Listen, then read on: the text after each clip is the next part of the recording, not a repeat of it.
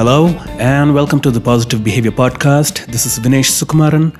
This is a show where I talk about applications of positive psychology as well as ways to develop and demonstrate positive behavior in life. I'm going to share a quick thing about when in doubt, take action. Through my work as a coach, uh, a lot of times I encounter people who have some sort of doubt in terms of what they're doing, what they're supposed to do, uh, what happens next, and so on. And uh, here's what I realized this doubt might not be real. It's a feeling, but it might not be the truth. So I think a good starting point is to be aware of the fact that that doubt might not be reality. So if you've ever been in a language class, you've encountered this. You really doubt if you can start speaking the language as well as uh, the teacher or some some other people in the language school. But eventually, a lot of people start doing it. Same thing if you're if you're learning to play a musical instrument or a new art form. If you're trying to pick up a style of painting or calligraphy, you, you just wonder if you can get to that point of expertise, like like some of the experts are doing it. The key idea to take back is that doubt comes from thought it doesn't come from action. And each of these things that I just told you, uh, doubt vanishes when you start learning the language, when you put in effort, take action, you know, you slowly start realizing that you're making progress. Same thing with learning a musical instrument. If you're learning to play the drums, you, you start moving your hands, playing different beats, you practice and then slowly the doubt goes away. If you're learning an art form, you just keep doing the thing, doing the thing, doing the thing, and then getting better at it. While I'm saying that doubt comes from thought, some of the things that happen are you remain uncertain between two options you can't decide uh, which one to go with or, or to stand by. And sometimes, unfortunately, these options are belief or disbelief. I've met people who are ill and going through some line of treatment, and that didn't work. So they're going through another line of treatment. And each time they jump uh, from one treatment to the other, there's a sense of, is this going to work? Should I, should I believe in this treatment or should I not? and you know you start by believing in it but eventually when it doesn't work you don't believe in it and th- there's a lot of doubt and you're going from one side to the other but uh, the whole point is in any kind of doubt there's a lot of postponing that happens there are delays uh, people tend to freeze there's a lot of indecision uh, sometimes you know you just stay suspended because of your doubt. Now as the title of this podcast suggests action is a good antidote to doubt.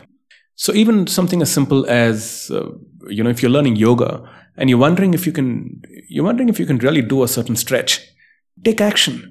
Just go out there and try doing it and see what happens. Either you won't be able to do it in which case there's no doubt you know you, now you know for sure that you can't do it or you'll be able to do it really well in which case you can look back and say hey that that doubt wasn't wasn't the reality it wasn't true here's another interesting thing that happens you know sometimes you're wondering whether to do something like um, you're wondering whether to go for this party or not. And uh, as long as you sit and do nothing, you're going to be you're going to be suspended in that state of doubt. You know, start taking action. Uh, just say you're not going to go for this party and continue the evening like like you would have otherwise, or start getting dressed to to leave and and see what happens. A really interesting thing starts to happen. What starts to happen is suppose you start getting dressed to go for the party if somewhere deep down inside you feel like you shouldn't be going, you're going to feel really, really certain that this is the wrong thing to do, and then you'll you'll opt out. Uh, on the other hand, if you start getting ready and there's some sort of traction, it's going to start feeling like the right thing to do.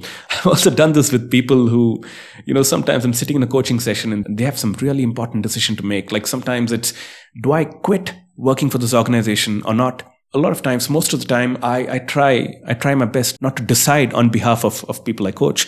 But when a person stays suspended in that state of doubt for long enough, it's it's a good idea to just push them. So sometimes I tell people, you know what, I think you should quit.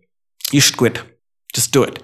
And if it isn't the right thing, they're going to go back home and call me. And this is this has happened, happened quite a few times. They're going to go back home and call me and say, hey, you know what, I, I, I thought about it. I think the idea of quitting it's just making it clear to me that it's not the right thing. I should I should continue working here for six more months and then decide.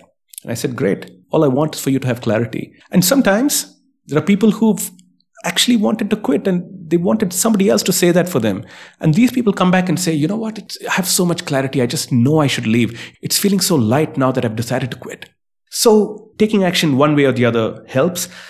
Um, yeah, I think I should also say this. We're talking about doubt creating this uh, this sense of indecision you've probably heard this cliche that indecision is a decision.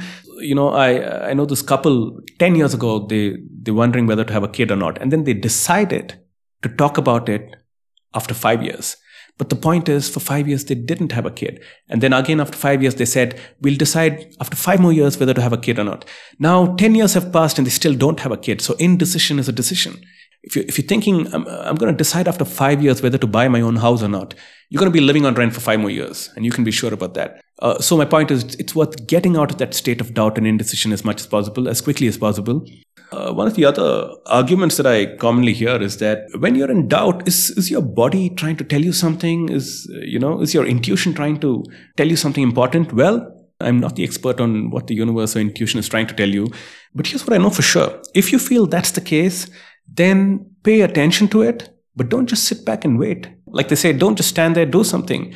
Or feel the doubt, but do what you have to do anyway. And by the way, when I say take action, it's, it's not always deciding one way or the other. Action could also be uh, writing down a list of pros and cons, uh, speaking to people, doing some research, but make sure you do something. Take some sort of action, and that's going to take you out of the state of doubt because doubt comes from thinking and sometimes overthinking. And taking action and doing something is perhaps the opposite of remaining in a state of doubt. All right, so if you like this podcast, you can share it, follow it, subscribe to it. If you have something to say, if you want to respond to what you just heard, you can go to my website, vineshsukumaran.com. You'll find my coordinates there. You can write to me, email me, message me. I'll be glad to hear from you and also be glad to hear if taking action helped you overcome doubt or not. Thank you for listening, and I will see you soon.